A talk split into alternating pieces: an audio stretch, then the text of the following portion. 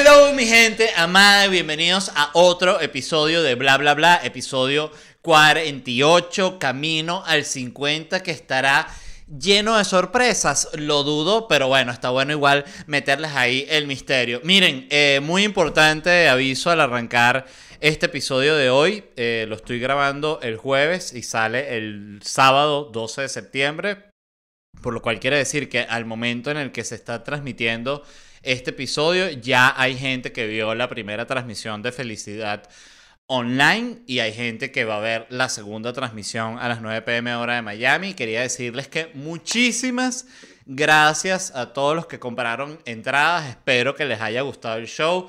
Yo quedé fascinado de hacerlo. Fue una experiencia, la verdad, muy...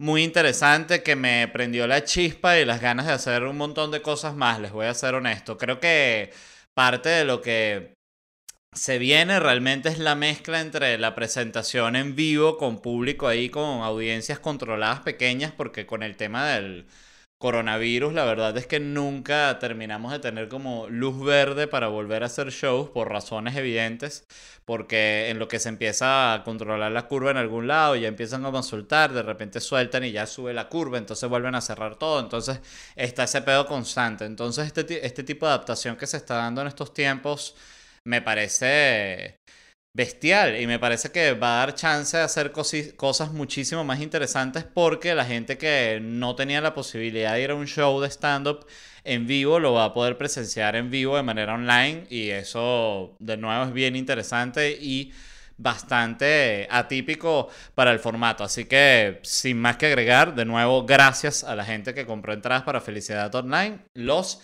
amo. Y por supuesto gracias a toda la gente que escucha el podcast. Suscríbanse, YouTube, Spotify, Apple Podcast, Google Podcast, Tus Nalgas Podcast, y por supuesto Patreon. Muchísimas gracias a la gente de Patreon, como les digo siempre, son mis favoritos. Estamos en un sistema capitalista, no tiene nada de malo, y si usted no forma parte de mi Patreon está haciendo el payaso, peor que yo, pero se soluciona rápido. Simplemente tienen que ir a patreon punto com slash bla bla bla podcast y te suscribes al único plan que hay, que te da acceso previo a los episodios del martes y del sábado, y te da un episodio extra todos los jueves. Así que vayan, suscríbanse y gracias. Miren, hoy les quiero hablar, hoy es un programa de tono familiar porque vamos a hablar mucho del tema de la familia, de las uniones, del matrimonio. Mm.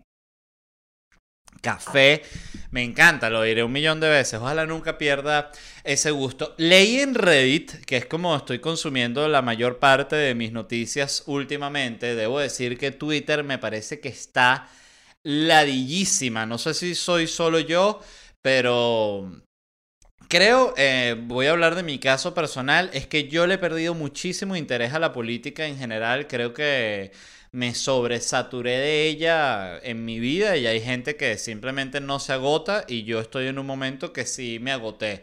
No siento mayor interés por seguir ni la política de Venezuela ni la política de Estados Unidos. Estoy enterado de los puntos principales, evidentemente, porque sigo leyendo, sigo consumiendo noticias, pero ya no me he internado más en el tema porque simplemente no me interesa, no sé, estoy un poquito decepcionado de la política, me parece que es absurdamente aburrida, repetitiva. Los políticos me parecen gente sumamente gris, que no entiendo por qué uno sigue, de verdad me, es algo que me consterna. Y parte de lo que me está sucediendo con Twitter es que es pura política, entonces me meto y, ¿sabes? Cuando estás puro scrolleando para arriba y no te paras a ver nada porque todo esto dice no me interesa, no me interesa, no me interesa, no me interesa. En cambio, en Reddit es distinto como se filtra el contenido, porque en Reddit tú lo que... no sé si Reddit se puede considerar una, una red social o más bien como una plataforma, no lo sé.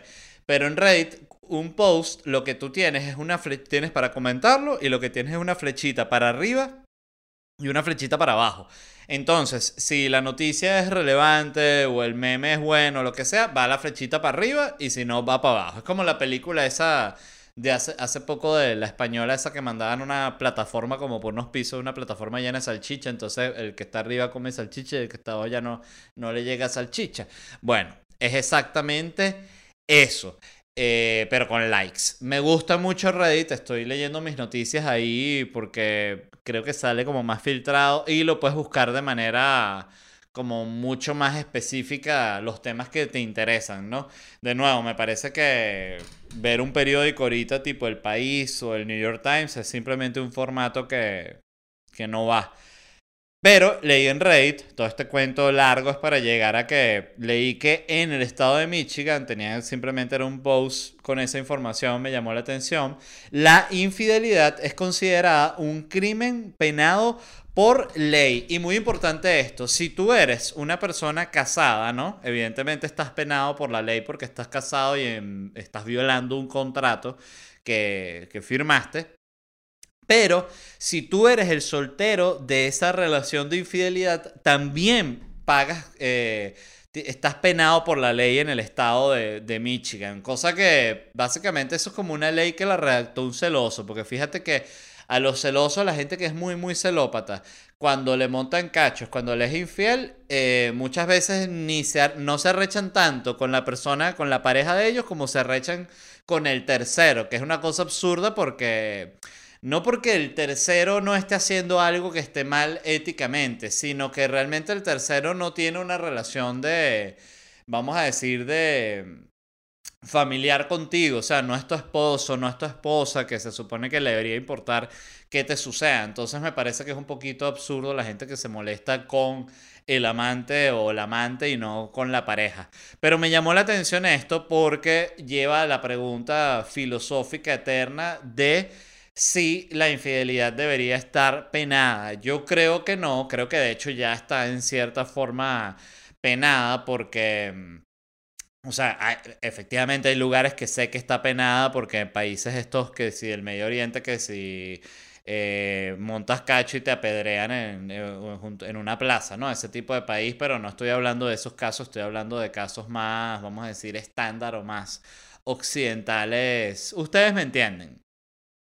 Eh, de nuevo, creo que no debería estar penado. Creo que la pena es justamente, por ejemplo, si tú te estás separando y te estás separando porque te consideran una orgía, ese dato va a jugar en tu contra a la hora de la demanda del divorcio, a, a diferencia de si era el otro el que estaba en la orgía. En fin, ahí se definen muchas cosas. Pero lo que me pareció interesante era el tema del matrimonio, porque me puse a leer realmente qué implica un matrimonio legalmente, ¿no? Porque yo creo que la mayoría de la gente, me atrevo a afirmar un, vamos a decir, yo diría, voy a decir una cifra alta, un cincuenta por ciento, voy a decir.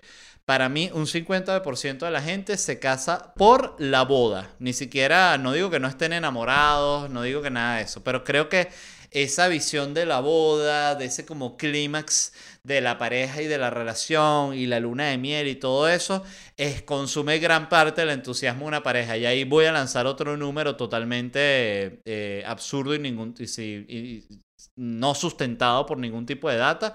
Yo diría que la boda consume o puede consumir el treinta por ciento o veinticinco por ciento del entusiasmo total de la vida de una pareja. Eh, capaz estoy hablando puras locuras, pero yo diría que sí, porque no es por nada que literal más o menos el cincuenta por ciento de la gente que se casa se divorcia. Entonces tú dices, oye, es un porcentaje muy, muy, muy alto el de las parejas que fracasan en el, en el caso del matrimonio. Pero lo primero y lo más conocido del tema del matrimonio es la división del cincuenta cincuenta. Eso es fundamental, lo cual me parece que es justo si las dos personas están como parejas a nivel de económico, y me parece injusto si hay uno que gana mucho más que el otro, porque realmente es como una apuesta. Tú te casas y vamos, vamos a decir, disculpen, vamos a decir que tú Eh, no tomaste las decisiones apropiadas en tu vida, pero tu pareja sí. Bueno, ok, tienes ese comodín del, del divorcio, ¿no? Pues coño, tu pareja de repente le fue muy muy bien, tu pareja tiene tres millones de dólares, tú dices, ah, ok, me lo voy a divorciar, me le quedo con la mitad. Ok, chévere, es una coñomadrada, pero la ley es la ley, ¿no? Yo Nunca me, nunca me he casado, pero me encantaría ganar dinero de un divorcio, se lo juro de todo corazón. Sobre todo, siempre lo pienso, lo gratificante que debe ser recibir dinero de un divorcio, de una relación que terminó muy mal. Imagínate alguien que te hizo, vamos a ponerlo incluso en el, en el lado en el que la venganza tenga sentido, alguien que te hizo la vida imposible y que tú tienes la oportunidad al momento de separarte de dejar a esa persona en la calle. Uf, uf, uf. Se me hace agua la boca de la venganza. Me encantaría. No lo he vivido, pero bueno, ojalá en algún momento me case con algún tipo de, yo diría de, siempre lo digo, señora como Angela Merkel, alguien que, que coño, que yo tenga que estar casado, vamos a decir, Angela Merkel, ¿cuántos años le podrán quedar? Como unos veinticinco años, diría yo, veinte años. Tú te casas, tú aguantas veinte años de Angela Merkel, que los aguantas sobrados, solo son ahorita aguantar unos años que estás ahí con tu traje, mientras ella da sus discursos y tal, tú estás atrás en un segundo plano y todo el mundo, mira, el carajito que se está cogiendo Angela Merkel, y tú saludas a las cámaras, haces tu papel, pero sí, me está llamando demasiado la atención, siempre en un segundo plano, muy discreto, apoyándola a ella en su carrera política, y aguantas y aguantas y aguantas, y en lo que muere esa señora cayó el gordo, señores. Esos son millones de euros que va a ganar esa mujer en lo que deje de ser canciller, girando, dando charlas y publicando libros. Uf, eh, una maravilla para quien sea que sea el esposo de Angela Merkel o la pareja de ella, que no, de nuevo, no sé si tiene, lo, vamos a buscarlo ya. Está Angela Merkel Merkel casada. A ver, ¿qué nos dice el señor Google? ¡Ah! Angela Merkel, sí, cónyuge. A ver. Ah, no, sí. Joaquín, Joaquín, se llama Joaquín Sauer. Es un señor, tiene setenta y un años de edad, como ella. Angela Merkel tiene sesenta y seis años de edad. Mira, es más joven ella que él. Y fíjate, yo le di veinticinco años más de edad a Angela. Tiene sesenta. Le di hasta los noventa y uno, para que no digan. Eh, está muy bien. Entonces, eh, yo creo que, de nuevo, me parece que es una, una cosa bien jodida esta de la separación del cincuenta cincuenta. La gente que no quiera pasar por esto tiene que hacer esto que se llama una separación de bienes. Si hay alguien sumamente ignorante escuchando esto, una separación de bienes es cuando tú dejas claro en tu contrato de matrimonio que los bienes seguirán siendo de cada quien independientemente de si termina o no la relación de pareja, ¿no? Eh, lo cual yo estoy seguro que muy poca gente pide lo de la separación de bienes, a, a, a, a excepción de, de la gente con dinero que sí sabe proteger su dinero y por eso tienen dinero.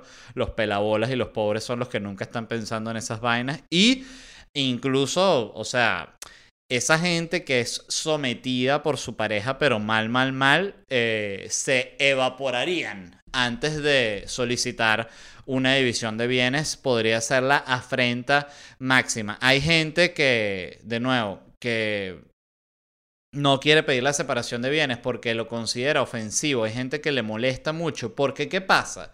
Que una separación de bienes puede ser tomado, la lectura de ella puede ser tomado como que yo estoy dejando claro desde el inicio de la relación que mi postura o mi posición o mi creencia es que no hay forma de que tú jamás vayas a hacer tanto dinero como yo. Entonces yo debo protegerme ahorita y no en el futuro cuando tú estés pelando bola. Eso es medio lo que dice la, la, la separación de bienes si lo tomas por el lugar feo. Yo la verdad, eh, no sé, en este momento ni, ni, no, lo, no lo tomaría en cuenta. Me parece que es una cosa muy...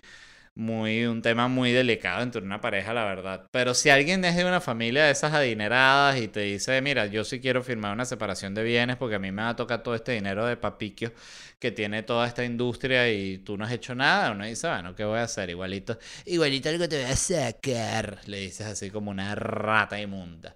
Yo lo que propongo es un punto medio, que fíjense esto que yo propongo, que es que el más adinerado de la pareja, cuando se separen, le tiene que dar al más pobre, vamos a definirlo así, el más adinerado, el más pobre, exactamente la cifra que el más pobre tiene en su cuenta de banco. Es decir, si al momento de la separación el pobre de la pareja tiene mil dólares, el adinerado solo le tiene que dar mil dólares. Si el pobre al momento de la separación tiene eh, cincuenta dólares, el adinerado saca la cartera y le da cincuenta dólares y ya. ¿Por qué? Porque eso lo que hace es que estimula al pobre, la, al pobre de la relación. Porque si alguien sabe que la relación se está yendo para la mierda y tú dices, Dios mío, se viene este divorcio y lo que estoy es mamando y loco, no me va a quedar nada. Coño, tú ahí te organizas, empiezas a agarrar foco, empiezas a ahorrar y tal. La persona, mira, pero vamos a separarnos ya. No, ahorita no, ahorita no te firmo nada. Déjame cerrar este año, que este año está bueno. Entonces ahí te vas moviendo, ¿no?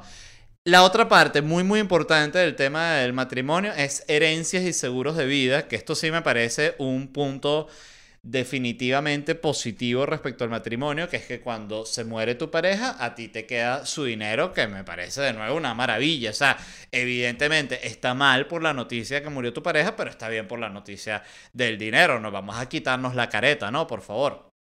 Me encanta porque eh, es... Es efectivo, es pragmático, en el sentido de que cantidad de gente se está muriendo todo el tiempo y nosotros no estamos ganando dinero de eso. O sea, si, si, si estuviésemos casados, ¿sabes? Ya, ya coño, dice, no, ya me casé, eh, gané aquí, me casé, este otro se murió, gané allá. O sea, hay como que un movimiento de dinero, ¿no? Eh, lo otro malo es que te quedas con las deudas también. O sea, la gente no solo transfiere herencia cuando muere, sino transfiere deuda, que es la clásica, papá se murió y que dejó deudas. Clásico. Impuestos. Leí que existe algo llamado en algunos países la declaración conjunta, que es como que si estás en pareja pagas menos impuestos, pero yo no creo que nadie se case por un tema de impuestos. Lo digo abiertamente, si tú estás escuchando esto, ustedes son una pareja y se casaron por un tema de impuestos, sepan que ustedes son una pareja de locos, eh, y tiene sentido, porque si los dos se casaron para, para ahorrar en impuestos, extrañamente, aunque la razón de su matrimonio no fue el amor, ustedes están hechos el uno para el otro. Qué extraño, ¿no? Papeles es el otro tema importantísimo del matrimonio. Te pueden dar los papeles si tú te casas con alguien. Beneficio absoluto. Esto no lo dan todos los países. Por ejemplo, Uruguay no da países a la, no da países, no da papeles a la, a la cónyuge o al cónyuge. Eutanasia, este es muy muy importante, porque si tú quedas en un estado de coma, vamos a decir, ¿no? Como Schumacher, que está en estado de clásico, eh, en estado de coma, estado de clásico no, estado de coma. Pues Cerati ya, ya listo. Eh, si tú estás en estado de coma, solo pueden decidir lo que va a pasar con tu vida las personas que sean tus familiares. En este caso, tiene que ser tu pareja casado, no puede ser tu novio, tu novia, no, no. Tiene que ser tu pareja así legal para que tú le puedas decir, mira, si yo quedo en estado de coma, quiero que ¡pum! Me echen la desconectada, ¿no? Si tú no haces eso, ¿quién va a quedar eh, con esa decisión? Bueno, tu mamá, que no te va a desconectar nunca, pues, ay, no, mi bebé, míralo, está ahí dormido, lo que estás en un tormento interno, en un coma, ¿no? O un primo lejano que de repente lo llaman a los, eh, bueno, sí, usted, por casualidad, tiene un primo llamado Alberto, sí, pero tengo muchísimo tiempo sin, sin verlo. Ah, pero sí tiene un primo llamado Alberto. Sí, sí, sí. Ah, es para ver si puede venir rapidito al hospital, que hay que desconectarlo. Ay, ay, gracias. Horrible diligencia personal. Este, y lo último es la adopción, que esto me pareció también muy importante. Un beneficio de estar casado es que le dan prioridad al momento de adoptar. Las personas solteras también pueden adoptar, pero le dan prioridad a los casados. Que tiene todo el sentido, porque cuando tú das un bebé a una pareja casada, estás eh, cumpliendo con el sueño de dos personas. Si se lo das a una sola persona, estás cumpliendo con el sueño de una persona. Entonces siempre va a tener como lógica cumplir más sueños, ¿no? Ay, qué bello. La lógica de los sueños, la llamo a esa. Eh, pero volviendo al punto inicial, que era el de si debe ser penada la infidelidad, yo digo que debería ser penada solo en el sentido de que te afecte a la hora de un divorcio o algo así, pero no de que te metan preso ni nada por el estilo, a no ser que ya en el contrato sí diga específicamente, a usted nadie le va a tocar su órgano genital, que no sea esta persona tal, con número de cédula tal y todo eso. Ya eso es otra cosa, porque ahí sí ya firmaron y están en una locura ya total, también funciona, pero no creo que debería estar penada. En todo caso, creo que debería estar penada que si con unos correazos en la nalga en una plaza pública o algo así. Pero un solo correazo, que no sea una cosa así que puedan decir que es una salvajada. El otro suceso del cual les quería hablar fue esta fiesta para dar a conocer el sexo de un bebé que terminó en este incendio gigante en California que ha matado aves y venaditos y ha quemado árboles y ha sido un verdadero desastre. La noticia me pareció simplemente una joya porque es este tipo de noticia con la que se saborea el planeta entero igual haya pasado algo malo. Pues es como que, ven, ahí está, por la estupidez. Entonces dice la noticia: el incendio en El Dorado, California, comenzó cuando una familia usaba un dispositivo pirotécnico para anunciar el sexo de un bebé, dijeron las autoridades, ¿no? Entonces, bueno, básicamente un desastre horrible. Esto fue... Escuchen, ajá, se quemaron dos mil novecientas cincuenta hectáreas y solo se había contenido el siete por ciento del siniestro y se ordenó la evacuación de una zona... Eh, cercana, incluida partes de Yucaipa, que es una ciudad cercana con cincuenta y cuatro mil habitantes. Una ciudad de cincuenta y cuatro mil habitantes evacuada, ¿por qué? Porque era niña. Ay, qué arrechera se debió agarrar la gente a esa ciudad. Debe estar de... Me imagino que hay gente que la tuvieron que hospitalizar de la ciudad de Yucaipa de, de la, del ataque de ira que les dio cuando la policía le dijo, no, que se tienen que ir, ¿por qué? Ay, porque es que soltaron un, un cohete para, ¿sabes? El sexo del niño, cuando revelan el sexo del niño, entonces se prendió en, en candela un pasto y bueno, nada, se han muerto mil pájaros. Eh, qué terrible, me pareció espantoso. Tuve que buscar porque leí dos mil novecientas cincuenta hectáreas y realmente me quedé como que es ese tipo de medida que no sé cu- cuánto coño es una hectárea. Y para que tengan una idea, dos mil novecientas cincuenta hectáreas son aproximadamente dos mil quinientas canchas de fútbol, dato real, o doce mil quinientas canchas de bolas criollas, dato inventado. Pero bueno, esto... Había otra referencia de una revelación de género en el dos mil diecisiete. Otra gente, un oficial fuera de servicio de la patrulla fronteriza, disparó un rifle a una diana llena de polvo de color y tannerite, tannerite, tannerite, una sustancia altamente explosiva para dar a conocer el sexo de su bebé. Entonces la explosión causó un incendio que se extendió al Bosque Nacional Coronado, consumió dieciocho mil hectáreas, resultó en ocho millones de dólares en daños y se requirieron ochocientos bomberos para combatirlo. Ok. A ver, eh, varias conclusiones respecto a esto, ¿no? Lo primero es, y esto va relacionado sobre todo a la gente que hace la, la revelación de género. La gente no lo hace con mal esta vaina, pero yo siento que con, con, los, con el gender reveal pasa lo mismo que con el baby shower. Son ese tipo de eventos que la gente va obligada. O sea, nadie, nadie, nadie, nadie que no sea los padres, y estoy seguro que mucho, en muchos casos ni siquiera los dos padres están entusiasmados. Nadie está emocionado de ir jamás a un baby shower. Nadie está emocionado jamás de ir a un gender reveal. O sea, todo el mundo, cuando tú le invitas, cuando tú invitas a alguien a un gender reveal, es como la peor vaina que le pasó a la gente, a la persona en el día. O sea, a ti te llega el celular y tú dices, oye, ¿qué será? Una buena noticia, déjame revisar. Ay, es una invitación a un gender reveal, mátenme. Es muy desagradable, no sirve para nada, pero...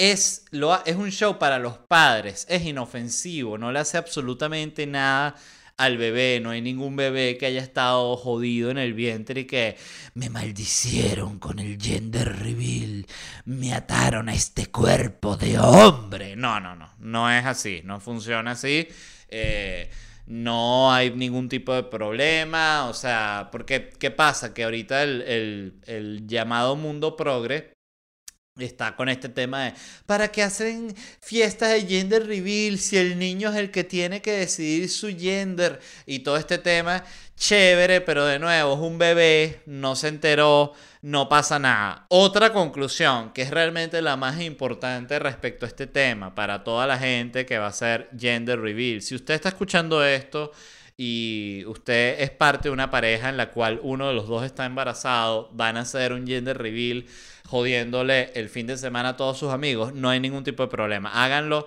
sabemos que es bien intencionado y que lo están haciendo con el máximo amor del mundo y la alegría de traer un bebé al planeta, que además, si están escuchando esto y están esperando un bebé, felicitaciones, les deseo que su bebé nazca sano y fuerte y crezca para ser un hombre o una mujer que consuma todos los recursos del planeta. Lo deseo con toda mi fuerza, como lo dije el otro día en otro episodio, detesto esa postura de gente que no quiere que nazcan más bebés. O sea, se nació hasta mí, hasta, ya nací yo, ya. Que no nazca más nadie, que se están, se están gastando todo el petróleo, se está gastando todo el petróleo, vale, mi petróleo. Hasta mí, es hasta mí, ya, la humanidad hasta mí.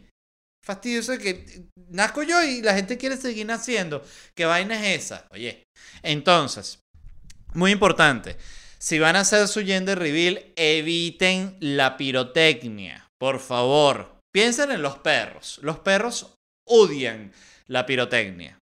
Es la relación odio, o sea, yo siento que un perro odia más a un cohete que a un gato. Lo diría sin ningún tipo de problema, o sea... ¿Qué prefiere un perro? ¿Que tú le tires al lado un, un gato o un triquitraque, un fosforito? Un gato. Al gato lo puedes joder, el triquitraque y el fosforito le da miedo. Entonces, basado en ese concepto de que a los perros les da miedo la pirotecnia, para tu gender reveal, imagina que tu bebé es un pastor alemán.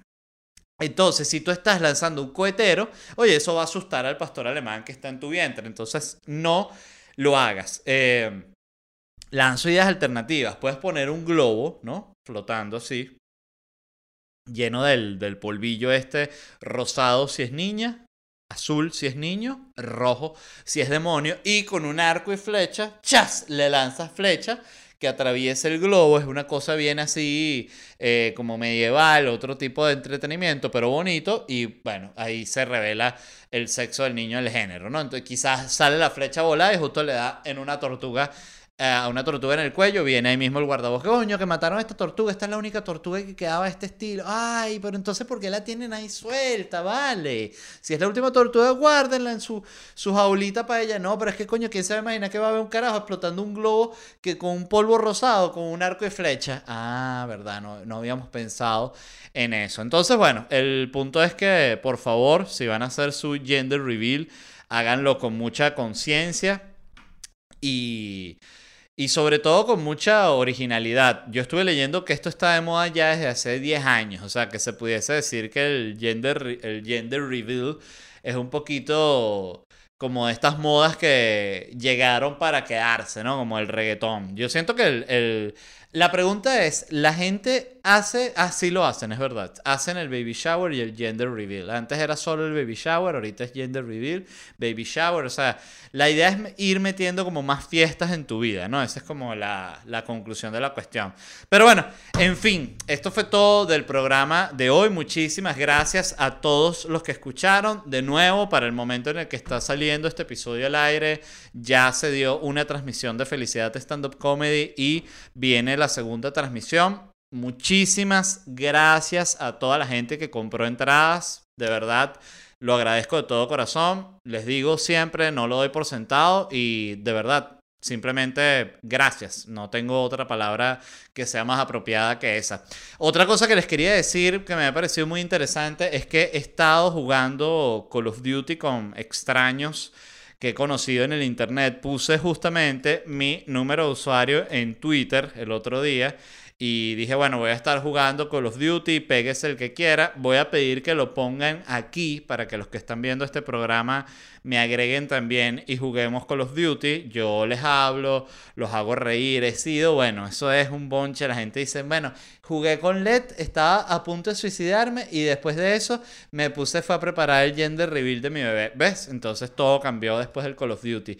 El usuario es Rocky Onyx con Y las dos, X al final. Rocky como Rocky la película, Onyx, O N Y X. Agréguenme por ahí y vamos a jugar Call of Duty, que me encanta y me encanta conocerlos. Es una experiencia bien distópica, siempre lo digo. Me ha tocado jugar con grupos de amigos que están todos en distintas partes del planeta, y es muy bello ver cómo este juego une comunidades. Este, eso es todo lo que les tenía que decir. Muchísimas gracias, por supuesto, como siempre, a la gente de Whiplash Agency. Gracias por su trabajo. Revísenlo en Whiplash en Instagram, o si quieren ver más lo que hacen, vayan a ledvarela punto com, mi página.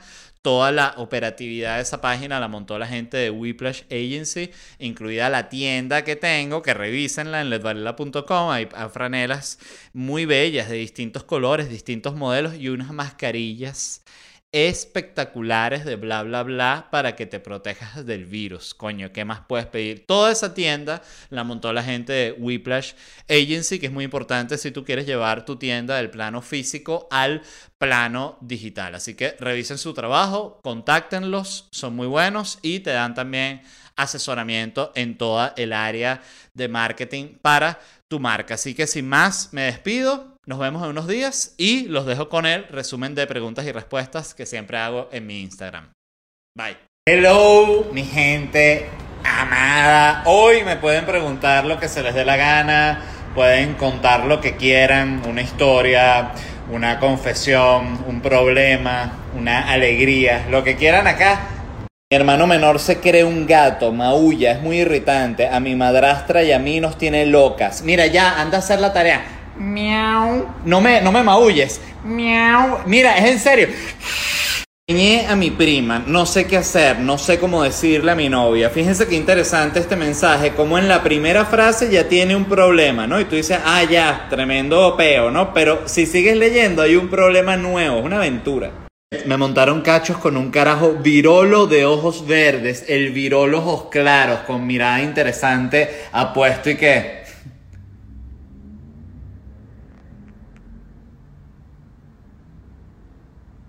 Una vez vi a una amiga tetona echarse desodorante debajo de las tetas. Claro, porque cuando las tetas son muy grandes generan unas axilas extras, o sea, tercera y cuarta axila. Estoy triste porque el sugar no me ha depositado y no me responde. Oye, qué grave esto. Tienes que hablar con la gente de recursos humanos. Mi ex se cogió a la enfermera de mi abuela mientras yo dormía, los vi, él dijo que era mi imaginación, se jugó ya la máxima carta. No, mi amor, eso lo imaginaste tú, estabas dormida. Yo no estaba dormida, estaba despierta, es como Inception, estás dormida, dale a la, a la cocina. Todas mis amigas creen que soy una santa, pero no. Amiga, vamos a portarnos mal. No, no, amiga, yo no soy así. Dejé a mi ex y ahora mi puta interna brilla. Ey, puta interna, ¿qué haces aquí? Es hora de brillar. Estoy saliendo con un ciego, pero lo raro es que siempre me pide que me lo coja y le meta el dedo. Fíjate que cuando empezó el cuento, estoy saliendo con un ciego, yo pensé que iba sobre cómo era eso y tal, pero bueno, fíjate cómo es. Ya están a la venta las entradas para Felicidad Stand-Up Comedy online este doce de septiembre. Puedes pagar en dólares si eliges Miami, en euros si eliges Madrid y en bolívares si eliges Venezuela, y todas las otras disponibles. Entradas a la venta en ledvarela punto com.